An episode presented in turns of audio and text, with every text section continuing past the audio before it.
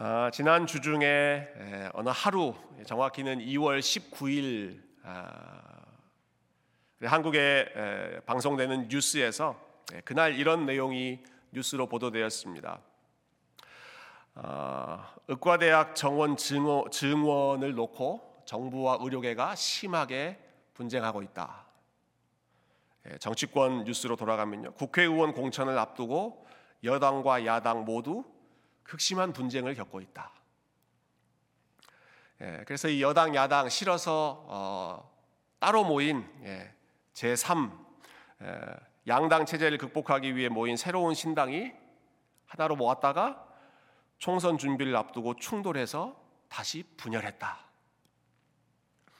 예, 국제 뉴스입니다. 예, 러시아 정부에 반대하는 운동가 나발니라고 하는 사람이 의문의 죽음을 맞이했고 그리고 그것 때문에 반정부 시위가 거세게 일어나고 있다. 아, 이런 시끄러운 뉴스 어, 좀 아, 잊어버리고 싶어서 스포츠 뉴스로 돌아가 봤더니 국가대표 축구팀 안에서 손흥민 선수와 이강인 선수가 싸웠다. 예, 여러분 하루에 일어났던 뉴스의 모든 내용이 다 싸우고 분쟁하고 갈등하고 어, 이렇게 분열되는 이야기였습니다. 어, 느 곳 하나 조용한 곳이 없고 거의 모든 뉴스가 아, 갈등과 분쟁에 관한 내용이었는데요. 우리가 살고 있는 이 시대가 얼마나 평화와는 거리가 먼 시대를 살고 있는가 하는 것을 참 단적으로 보여주는 현실이 아니었는가 생각합니다. 어, 여러분 이런 이런 갈등을 해결하기 위해서 어, 세상적으로 취하는 방법이 있습니다. 절대적인 힘을 가진 권력자가 힘으로 눌러서 진압해 버리는 것입니다. 어, 예수님 당시에 이 지중해 지역을 정복했던 로마 제국이 바로 이런 방식을 통해서 평화를 도모해 보려고 했습니다. 어, 로마 사람들, 로마 제국이 자랑스럽게 내세웠던 선전 구호가 있습니다. 팍스 로마나라는 말인데요. 이 말이 로마의 평화입니다. 로마의 평화. 우리가 평화를 지키고 있다 하는 것이죠.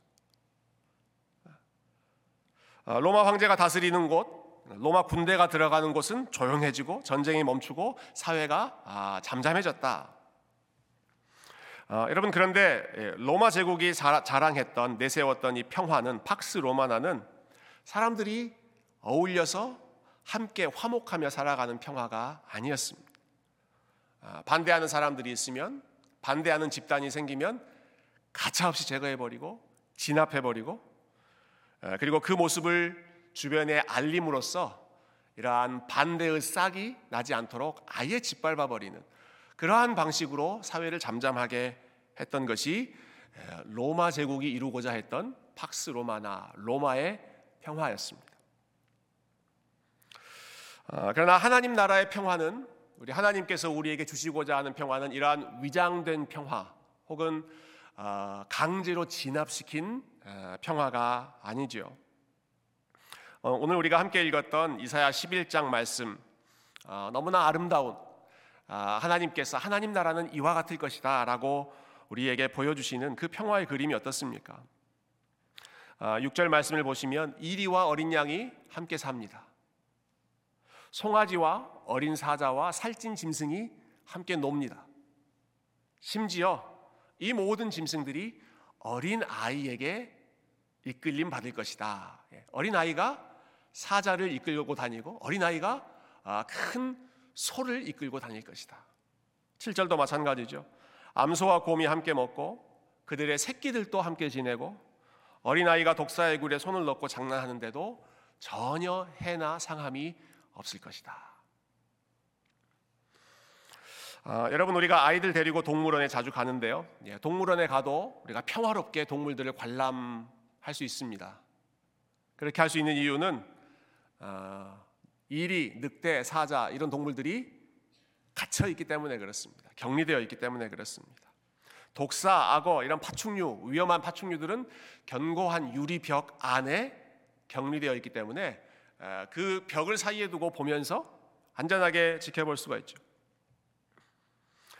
어, 이사야 선지자가 꿈꿨던 평화는 이렇게 인위적인 방식으로 서로 싸우는 그 집단을 격리시켜서 혹은 공격적인 그러한 동물들을 입에 재갈을 묻히거나 발에 쇠사슬을 묻혀서 어, 그렇게 꽉 묶어 놓아서 강제로 어, 지켜내는 그러한 평화가 아니라 이리와 어린 양이 함께 있고 송아지와 사자가 함께 있고 어린 아이와 독사가 함께 있는데 근데 서로가 서로에게 해를 가하지 않는 물지 않는 그러한 평화.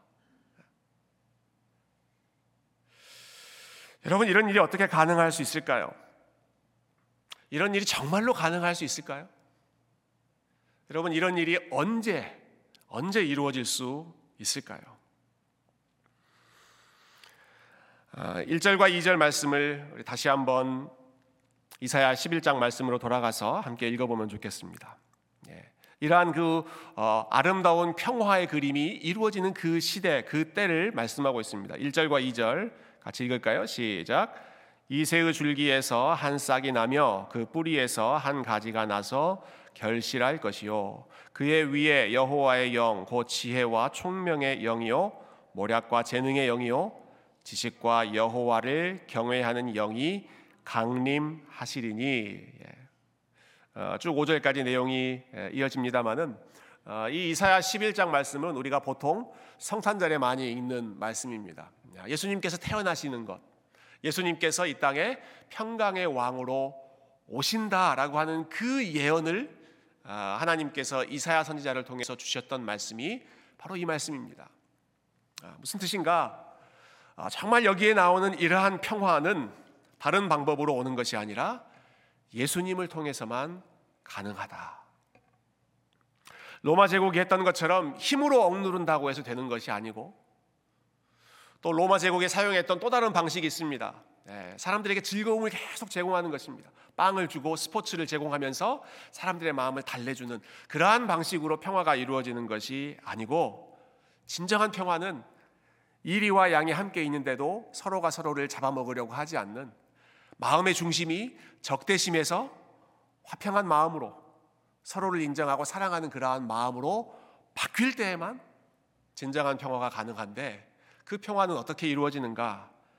예수님 안에서만 가능하고 예수께서 십자가 아, 상에서 이루신 그 화평의 복음을 통해서만 우리에게 이루어질 수 있다.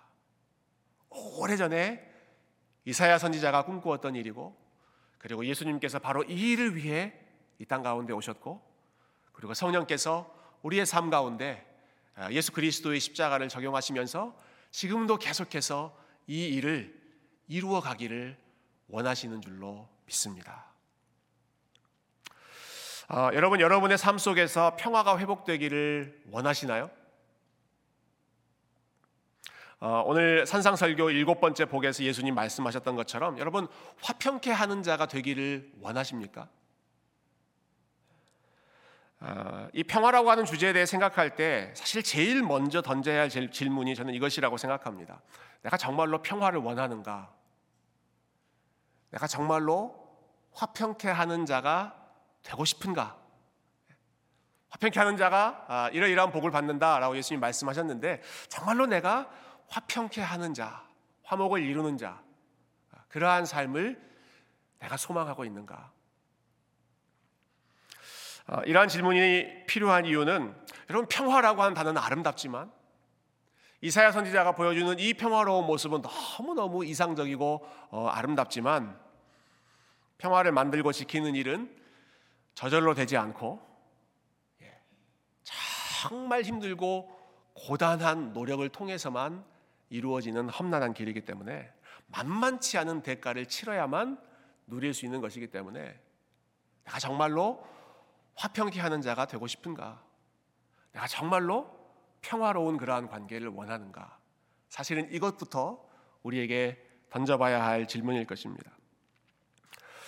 어, 제가 인도하는 섬김이 반 클래스에서 어, 최근에 저희가 이제 성령의 열매 같이 나누고 나누고 있는데요.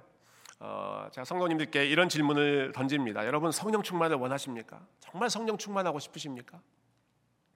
그러면 대부분 뭐라고 대답하실까요? 아멘. 네. 평소에는 아멘 잘 안 하지만 성령 충만에 대해서는 아멘 소리가 크게 나옵니다. 아, 그리고 나면 제가 한 번 더 성령 충만이 무엇인지에 대해서 좀 더 구체적으로 설명을 드립니다. 아, 여러분 성령으로 충만해지면 이런 삶이 됩니다. 성령의 열매가 맺히면 이런 열매가 이런 삶이 됩니다. 나의 뜻을 주장할 수 없고 나의 뜻을 포기하며 살아야 됩니다. 내 마음대로 살 수 없고 하나님 마음대로 살아야 됩니다. 나의 감정과 욕심을 십자가에 못 박고 내 삶의 방향을 하나님이 주관하시고 그리고 내가 가고자 하는 방향을 다른 사람이 주관하도록 맡기는 것이 성령 충만한 삶입니다. 여러분 정말로 성령 충만한 삶을 원하십니까? 이렇게 물어보면 다시 한번 생각해 보시느라 조용히 아멘을 하시거나 아, 한번 더 그 성령 충만의 의미를 아, 고민하는 예, 그러한 모습을 보게 됩니다. 아, 여러분 정말로 우리가 화평케 하는 자가 되기를 원하는가? 화평케 하는 자가 치러야 할 만만치 않은 대가가 있음에도 불구하고 그 길을 우리가 나설 것인가? 아, 여러분 중에 정말로 예수님의 평화를 아, 여러분 얻기를 원하시고 아, 그리고 예수님이 말씀하신 이 화평케 하는 자가 되기를 훈련하기를 원하신다면 배우기를 원하신다면 아, 지금부터 말씀드리는 세 가지의 원리를 아, 여러분 꼭 기억하시길 바랍니다. 아, 제가 장담할 수 있을 것 같아요. 여러분 이렇게 하면 화평을 이룰 수 있습니다. 또 한 가지 장담하는 것. 근데 이렇게 하는 게 굉장히 어렵고 굉장히 하기 싫은 삶입니다. 네. 어렵고 힘든 그러한 삶이지만 아, 여러분 이 길 외에는 예, 하나님께서 말씀하신 아, 진정한 평화의 길, 예, 화평해질 수 있는 길이 없습니다. 아, 여러분 정말로 화평케 하는 자가 되기를 원하신다면 아, 이세 가지 원리를 꼭 기억해 보시고 아, 그리고 한번 훈련해 보시면 좋겠습니다. 아, 제가 나누고 싶은 이 세 가지의 원리는요. 뭐 성경 전체에서도 많이 나오지만 특별히 이번 설교를 준비할 때 예, 우리 마틴 로이드 존스 목사님 산상 설교 강의 이 부분에서 잘 정리해 주신 그런 내용입니다. 첫 번째 원리 예, 화평을 이루기 위해서 어떻게 해야 되는가? 어, 로이드 존스 목사님이 이렇게 말씀하시더라고요. 스스로에 대해 자기 자신에 대해서 전적으로 새로운 관점을 갖되 자기 자신의 자연적인 본성은 미워하고 자기를 잊어버려야 합니다. 예. 자기를 부인해야 된다는 말이죠. 자기의 자연적인 본성, 예. 자연적인 죄악된 본성은 미워하고 forget about yourself. 자기를 잊어버려야 됩니다. 여러분 이게 화평케 하는 자가 되는 첫 번째 원리입니다. 벌써 안 하고 싶으시죠? 아, 제가 자주 이야기하는 우리 개혁주의 신앙의 핵심 교리 중에 하나가 인간의 전적인 타락이다라는 말씀 여러 차례 드렸습니다. 인간의 타락, 사람은 철저하게 자기중심적이다라는 뜻입니다. 여러분 이 교리가 정말 참이다 라는 사실을 보여주는 가장 확실한 증거가 있는데요. 그 증거는 예, 사람들마다 내가 잘못했다, 내가 틀리다 라고 하는 사실을 절대 인정하지 않으려고 한다는 사실입니다. 예, 여러분, 이게 인간이 타락했다는 역설적인 증거입니다.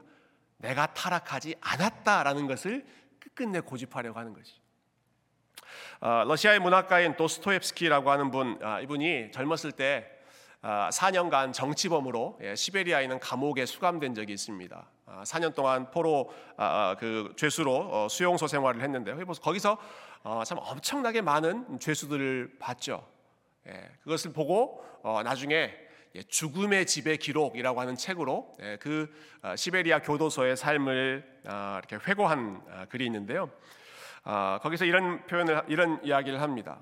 예, 참 내가 참 많은 죄수들을 봤는데 모든 죄수의 공통점이 있다. 다 똑같이 공통적으로 말하는 것이 있다. 무엇이었을까요? 누구도 자기 잘못이라고 생각하지 않는다. 자기가 거기에 들어온 이유를 자기가 잘못해서 들어왔다고 생각하지 않고 이런 일 때문에 저런 사람 때문에 혹은 모함을 받아서 내가 여기에 들어왔다라고 생각한다는 것이죠. 예. 어, 나의 타락, 예. 내가 나 중심적이고 어, 내가 죄인이라고 하는 사실을 절대로 인정하지 않으려고 하는 것이 우리가 타락했다는 가장 확실한 증거이고 여러분 모든 관계 화평이 깨지는 제1의 원인이 무엇입니까? It's me. 예, 여러분 내가 문제입니다. 나에게 문제의 원인이 있습니다. 모든 그 신혼 부부가 공통적인 과정을 겪고, 겪었겠지만 예, 저와 제 아내가 결혼 후에 정말로 많이 싸웠습니다. 예, 얼마나 많이 싸우고 얼마나 티나게 싸웠던지 아, 하루는 저희 교회 제가 사역하던 교회에 우리 예, 수석 부목사님께서 저를 조용히 부르시더라고요. 조전도사, 예, 조전도사. 어, 때로 교역자는 교회에서 연기자가 되어야 될 필요가 있네. 그게 그게 무슨 말이겠어요? 제발 집에서 싸운 거 여기로 가지고 오지 마라. 네. 제발 교회에서 싸웠다는 티 좀 내지 마라라고 하는 거죠. 아 근데 그게 감춰지지 않는 것이죠. 예. 교회 오기 전에 집에서 왕창 싸우고 어, 돌아왔습니다. 아, 왜 그렇게 많이 싸웠을까요? 예. 아, 저, 저쪽을 계속 보시는 것 같아요. 예. 예. 저쪽에 뭐 원인이 있는 게 아니라 문제는 여러분 저에게 있었습니다. 저에게. 어, 결혼 전에 저는 저 자신에 대한 프라이드가 어마어마하게 컸습니다. 그래서 예, 여러분 용서하고 들어주십시오. 저랑 결혼한 사람이 저에게 불만을 가질 수 있을 거라는 생각을 전혀 하지 못했습니다. 예, 나랑 같이 사는 것을 감지덕지하게 생각해야지. 어떻게 나한테 불만이 있... 감히 나한테 예, 어떻게 불만을 가질 수가 있어요? 여러분 왜 싸웠는지 아시겠죠? 예. 여러분 이런 생각을 가지고 있는데 어떻게 관계가 평탄할 수가 있겠습니까? 자 그런 마음으로 신혼 초에 실컷 싸우다가 한 1년 정도 됐던 것 같아요. 정말 하나님 은혜로 예, 정말 하나님의 은혜로 아, 내가 좋은 남편이 아니다라고 하는 사실을 진심으로 인정하게 됐습니다. 경제적인 부분도 그렇고 시간적인 부분도 그렇고 아, 주말이 전혀 없는 삶도 그렇고 예. 아, 내가 좋은 남편이 아니다라고 하는 사실을 받아들이는 순간 여러분 그때 갈등의 많은 부분이 해소되기 시작했습니다. 물론 그 이후에도 예, 역시 다, 시 이전의 모습으로 예, 자존심을 내세우고 어, 다시, 다시 이전의 모습으로 돌아가는 과정들이 많이 있죠. 그러나 그럴 때 다시 이 마음으로 돌아가면 갈등의 많은 부분들이 사라지더라고요. 어, 여러분 갈등이 생기는 이유 중에 가장 큰 부분은 내가 이만큼 하고 있는데 나한테 그럴 수가 라고 하는 생각 때문입니다. 예, 내가 이만큼 했는데 내가 이만큼 열심히 하고 있는데 내가 이만큼 잘하고 있는데 어떻게 이럴 수가 있지? 그러나 우리가 내가 부족하다는 생각 나에게 문제가 있다라는 사실을 인정하면 그것을 억지로 인정하는 것이 아니라 예, 관계를 좀 좋게 풀어보려고 억지로 인정하는 것이 아니라 정말로 예수님의 십자가 앞에서 내가 죄인이다라고 하는 사실을 철저하게 인정하면 여러분 그때 비로소 피스메이킹 화평케 하는 일이 시작될 수가 있습니다. 어, 여러분 혹시 요즘에 야, 여러분 가정이나 교회나 혹은 사회에서 야, 여러분이 누리고 있는 관계가 평화로운 관계를 누리고 계십니까? 어, 여러분은 화평의 관계를 누리고 계십니까? 어, 여러분이 특별히 문제 없이 화평의 관계를 누리고 계시다면 아, 그것이 가능한 이유가 어디에 있을까요? 왜 평화가 깨지지 않고 내가 원만한 관계를 아, 지금 유지하고 있을까요? 아, 내가 더 너그러워지고 내가 잘하고 있기 때문일까요? 그렇지 않습니다. 누군가 못난 나의 부족함을 인내해 주고 있기 때문에 그렇습니다. 내 삶이 지금 화평한 관계를 화목한 관계를 어느 정도 누리고 있다라고 하면 그 이유는 누군가 나를 참아주고 나를 위해서 희생해주고 나를 위해서 손해 보는 사람이 있기 때문입니다. 네. 내가 잘해서가 아닙니다. 누군가 나를 인내해주고 있기 때문입니다.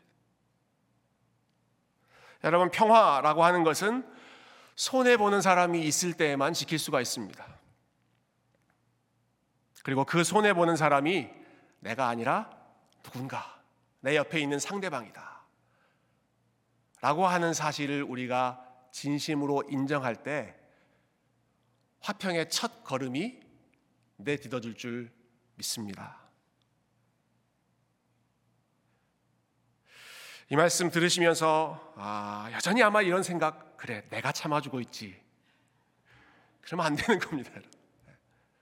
아, 이거 꼭 누가 드려야 되는데 지금 내가 참아주고 있는 걸 아, 아니요 누군가 나를 참아주고 있습니다. 여러분 하나님께서 우리를 참아주고 계시기 때문에 하나님과의 화평이 가능하고 우리 주변에 누군가 우리의 가족이 예, 교회의 지체가 나를 용납해주고 있기 때문에 가능한 것이죠. 아, 우리가 화평을 이루기 위해서 두 번째로 기억해야 할 관점이 있습니다. 그것은 아, 역시 앞의 것과 연결되는 부분인데요. 십자가의 렌즈를 통해서 다른 사람을 바라보는 것입니다. 십자가의 렌즈를 통해서. 예, 첫 번째 원리가 아, 나 자신을 십자가의 렌즈로 바라보는 것. 십자가 앞에서 내가 어떤 존재인가? 아, 예수님께서 나를 위해 이렇게 예, 죽음으로 대가를 치르셨을 정도로 내가 큰 죄인이구나. 예, 그것을 인정하는 것이 첫 번째 십자가 앞에서 나의 모습이라면 두 번째 원리는 아, 내가 평화를 맺어야 할 그 사람, 그 상대방을 위해서 우리 주님께서 하늘 보좌를 버리고 이 땅 가운데 오셨고 그 사람을 위해서 우리 주님께서 십자가를 달려 죽으실 정도로 그 사람을 우리 하나님께서 이토록 사랑하고 계신다. 네, 십자가의 렌즈로 다른 사람을 바라보면서 그 사람을 존귀히 여기고 그리고 그 사람을 사랑하는 것. 예. 이게 우리가 화평을 이룰 수 있는 두 번째 원리입니다. 아, 제가 얼마 전에 참 유익한 강의를 하나 들었는데요. 볼티모어에 있는 존스 홉킨스라고 하는 대학 여러분 잘 아시죠? 존스 홉킨스 대학에서 예, 소아 정신과 의사로 어, 활동하고 있는 한국인 의사가 계십니다. 지나영이라고 하는 우리 여자 교수님이신데 어, 여러분 참 많은 사람들이 부러워하는 이 명문 대학의 의사가 되었으니까 얼마나 어, 많이 노력하고 얼마나 성공된 어, 인생이겠습니까? 근데 이분의 삶에 어, 개인적인 어려움이 참 많이 있었더라고요. 어, 갑작스럽게 이 희귀한 질병이 생겨서 몇 년 동안 그냥 방바닥에 누워서 지내야 하는 그러한 어려운 시간들을 보내기도 했고요. 어, 특히 결혼을 하고 나서 아이를 기다리고 있는데 아이가 잘 생기지 않아서 네, 아직까지도 어, 아이가 없는 그런 상태입니다만은 아, 아이가 생기지 않는 그러한 아픔을 오랫동안 아, 겪었습니다. 아, 이분이 강의 중에 이런 에피소드를 말씀하시더라고요. 하루는 본인이 너무너무 속상한 마음에 한국에 있는 어머니한테 전화를 드렸답니다. 친정 어머니에게 전화를 걸어서 이렇게 하소연을 했다고 합니다. 엄마, 나는 어, 내가 그래도 이래봬도 소아정신과 의사고 내가 어, 아이들 어, 마음, 아이들의 상태를 너무너무 잘 아는 어, 의사인데 그래서 나한테 아이가 생기면 내가 정말 잘 키우고 싶은데 잘 키울 자신이 있는데 아, 이분이 그 대구 대구 분이시거든요. 아, 대구 사투리로 이렇게 말씀하셨다고 그래요. 엄마, 근데 와 아가 안 생기노? 와 나한테 아가 안 생기노? 그때 어머니께서 어, 진아영 교수님에게 이렇게 말씀하셨다고 그래요. 아이고 나영아, 자식은 잘 키우려고 낳는 게 아니다. 자식은 사랑하려고 낳는 거다. 자식은 잘 키워보려고 낳는 게 아니고 자식은 왜 낳는다고요? 사랑하려고 낳는 거다. 예, 여러분 어머님의 이 말씀이 너무너무 지혜로운 말씀 아니세요? 예, 자식을 왜 키우는가? 자식을 왜 낳는가? 아, 보란 듯이 잘 키워서 아, 자랑스러운 자녀로 내세우고 싶어서 낳는 것이 아니고 사랑하라고 사랑하라고 낳는 것이다. 어, 이런 부부로 함께 예배드리고 계시는 분들도 계시죠. 여러분 왜 부부가 되셨습니까? 예, 나에게 부족한 부분을 상대방을 통해서 채우고 어, 상대방을 통해서 어, 뭔가 더 좋은 것을 이루기 위해서 혹은 자녀를 키우듯 상대방을 좀 잘 키워보려고 잘 키워보려고 사람 만들어 보려고 그렇게 결혼하셨습니까? 아, 아닙니다. 그 사람을 사랑하라고 사랑하려고 우리가 부부가 된 것이죠. 어, 우리가 왜 교회 그리스도의 몸으로 묶여 있습니까? 어, 왜 우리가 서로 서로에게 형제 자매로 어, 한 공동체로 묶여 있습니까? 역시 사랑하려고 교회를 통해서 뭔가를 이루어 보거나 뭔가를 얻어 보려고 하는 것이 아니고 네. 왜 우리가 성도가 됐습니까? 왜 우리가 믿음의 가족들이 됐습니까? 사랑하라고 더 사랑해 보라고 자식은 잘 키우려고 어, 낳는 게 아니라 사랑하라고 주신 것이다 라고 하는 이 말씀이 우리가 서로 서로를 바라볼 때 어떤 마음으로 바라보아야 하는지 어떨 때 우리가 화평을 이룰 수 있는지 좋은 깨달음을 주는 아, 아주 유익한 가이드라인이라고 생각합니다. 아, 그렇지만 자꾸 사랑의 마음이 식어지죠. 예. 그럴 때 해야 될 일이 우리가 다시 십자가로 돌아가서 하나님이 나를 사랑하신 것 기억하고 그리고 하나님께서 내가 화평을 누려야 할 그 사람을 위해서도 하나님이 사랑하시고 그 사람을 위해 우리 주님께서 죽으셨다는 사실을 기억하는 것이 우리가 평화를 이룰 수 있는 두 번째 길, 두 번째 원리입니다. 먼저는 십자가 앞에서 나를 보고 그리고 그 십자가의 렌즈를 통해서 다른 사람을 바라보는 것입니다. 왜 이렇게 살아야 될까요? 아, 여러분 왜 우리가 이렇게 힘들고 고달픈 에, 그러한 화평을 이루는 길을 살아야 되겠습니까? 아, 그래서 마지막 세 번째 원리 때문에 그렇습니다. 아, 로이드 존스 목사님이 하셨던 말씀을 제가 그대로 어, 여러분들께 소개해드리고 싶습니다. peacemaker, 예. 화평케 하는 자에게는 오직 하나의 관심사밖에 없습니다. 그것은 사람들 사이에서 하나님의 영광을 추구하는 것입니다. 화평케 하는 자, 그 사람에게는 오직 한 가지의 목표밖에 없습니다. 아, 무엇인가? 하나님의 영광을 추구하는 것입니다. 아, 우리가 하는 모든 일의 궁극적인 목표가 하나님의 영광이듯 왜 우리가 화평케 하는 자가 되어야 하는가? 그것 역시도 하나님의 영광을 위해서입니다. 어, 제 오전에 예, 저희 교회 여러 리더들이 함께 모여서 훈련하는 시간을 가졌습니다. 예, 저희가 함께 배웠던 내용이 성경적 상담에 관해서 배웠는데요. 예, 강사로 오신 목사님께서 여러 유익한 내용들을 말씀해 주셨는데 아, 저는 마지막에 하셨던 말씀이 가장 인상적이었어요. 이분이 이제 성경을 근거로 상담하는 성경적 상담과 성경에 기초하지 않고 그냥 사람들의 생각으로 상담하는 일반적인 상담, 세상적인 상담 두 가지를 비교하면서 성경적 상담의 유니크니스, 예, 가장 중요한 차이점이 무엇인가 이렇게 말씀하시더라고요. 아, 그두 가지가 최종적인 목표가 다릅니다. 아, 일반적인 상담의 목표는 상담을 받는 사람의 기분을 좋게 풀어주는 것입니다. 내담자, 예, 상담을 하러 온 그 사람의 마음, 그 기분을 좋게 풀어주는 것이 일반적인 상담의 최종적인 목표입니다. 성경적 상담의 목표는 무엇인가? 그 사람이 거룩하게 살도록 도와주고 그렇게 함으로써 하나님께 영광을 돌리는 것입니다. 어, 여러분 하나님과 상관없이 이루어지는 세상적인 상담과 하나님을 중심으로 하는 성경적인 상담이 근본적으로 차이가 있죠. 예. 세상적인 상담의 최종적인 목표는 결국 나입니다. 나. 내 마음이 편해지고 예. 어떤 여러 가지 노하우를 예, 받아서 아, 나의 힘든 여러 가지 관계들을 어, 깨끗하게 끊어서 정리하든 아니면 잊어버림으로써 정리하든 예, 내속 편하게 만드는 것이 세상적인 상담의 목표라면 여러분 성경적인 상담은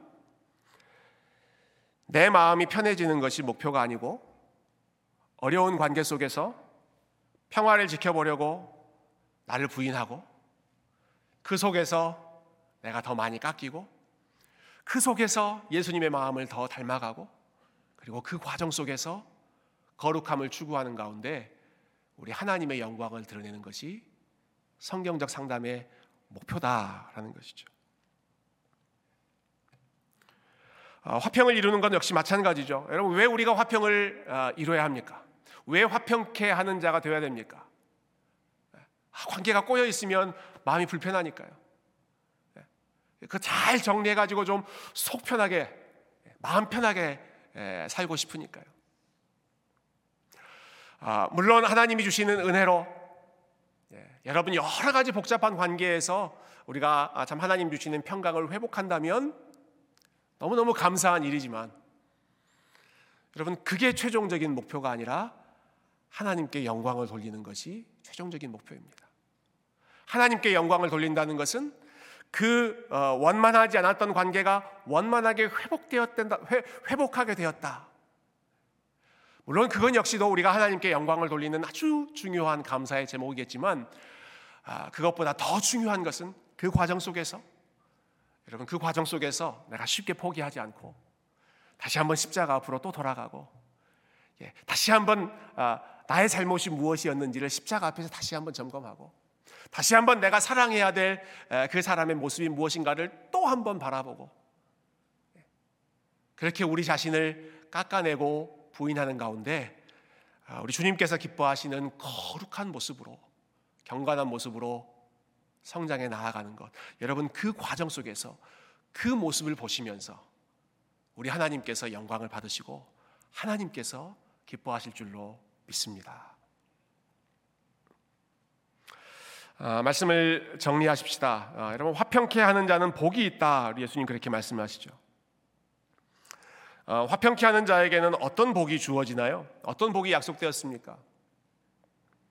화평케 하는 자는 복이 있나니 그들이 하나님의 아들이라 일컬음을 받을 것이며